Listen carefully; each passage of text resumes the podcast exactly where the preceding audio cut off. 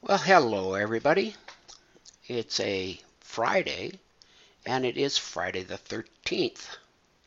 My brother turned 13 on Friday the 13th. That always sticks with me when the day comes around.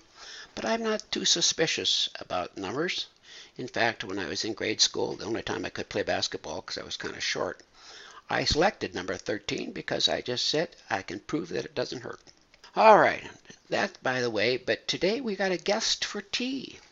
Oh, you're not going to hear him talking, but he's going to be our guest nevertheless.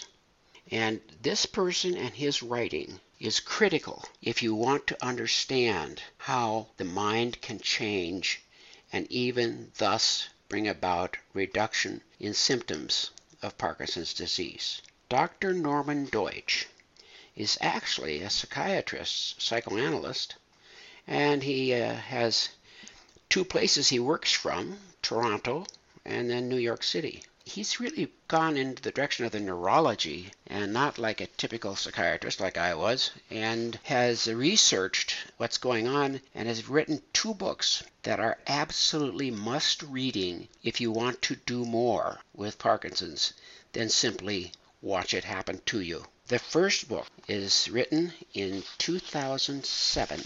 The first book, entitled The Brain That Changes Itself, was written in 2007 and was a bestseller big time. And his second book came out very recently, entitled The Brain's Way of Healing. It was released in 2015. What's important here is a scientific basis is established for why the things that I claim happened to me are scientifically supported and I'm going to go through. I'm just going to assume that you might find these books, and you get. Then, if you do, I'm going to tell you the chapters you should read in the second book, which is The Brain's Way of Healing, 2015. Chapter two: A man walks off his Parkinson's symptoms. That's John Pepper, and he's been on many of my podcasts in the past. And then chapter three: Stages of neuroplastic healing, how and why it works. Chapter 8 is all about Moshe Feldenkrais, how healing serious brain problems through mental awareness of movement. That's my entire message to you all the time. And then device that resets the brain. And I will mention here the study that I find to be absolutely remarkable. And that is say you have a stroke, a big one, that one half of your body is totally paralyzed and the other half works. Now the standard belief in neurology and medicine all of my career has been that stuff is dead.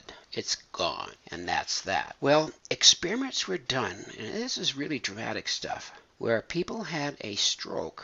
And so, say uh, my right side is all paralyzed and my left side works. Well, typically what happens is people start using their left side so they can do more and more and more with it. But in this study, they took the person and the left side was working fine and they put a cast on the left arm so it could not assist in any way.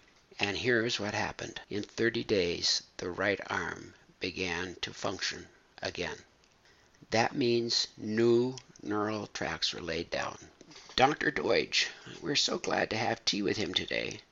And for those of you who really want to get on understanding your Parkinson's from a different angle, so all the talk isn't about which medication to take, I say these books are must reading. You can get them at the library, you can get them on Kindle. You can get them any way you want, and I strongly urge you to read them. And I gave you the chapters that I think would be best. And if you have a question, you can always give me a call or drop me an email too. I met Dr. Doidge a year and a half ago, and at that meeting he interviewed me and also examined me. We've been in touch and have talked about what's going on with my life and me. And when I asked him to write a letter that I could put on my website regarding our interactions, he sent me an email, and here's what it says.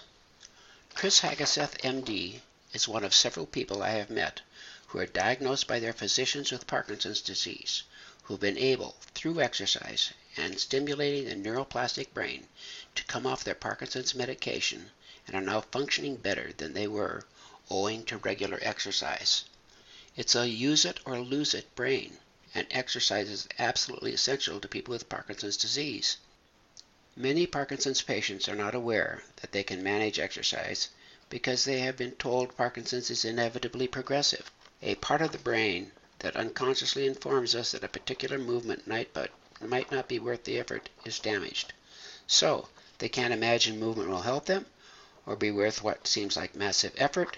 This is why people such as Dr. Haggiseth have an important message. As a physician, he knows what patients are taught about the illness. As someone who managed to get his symptoms under control, he can show others how he did so.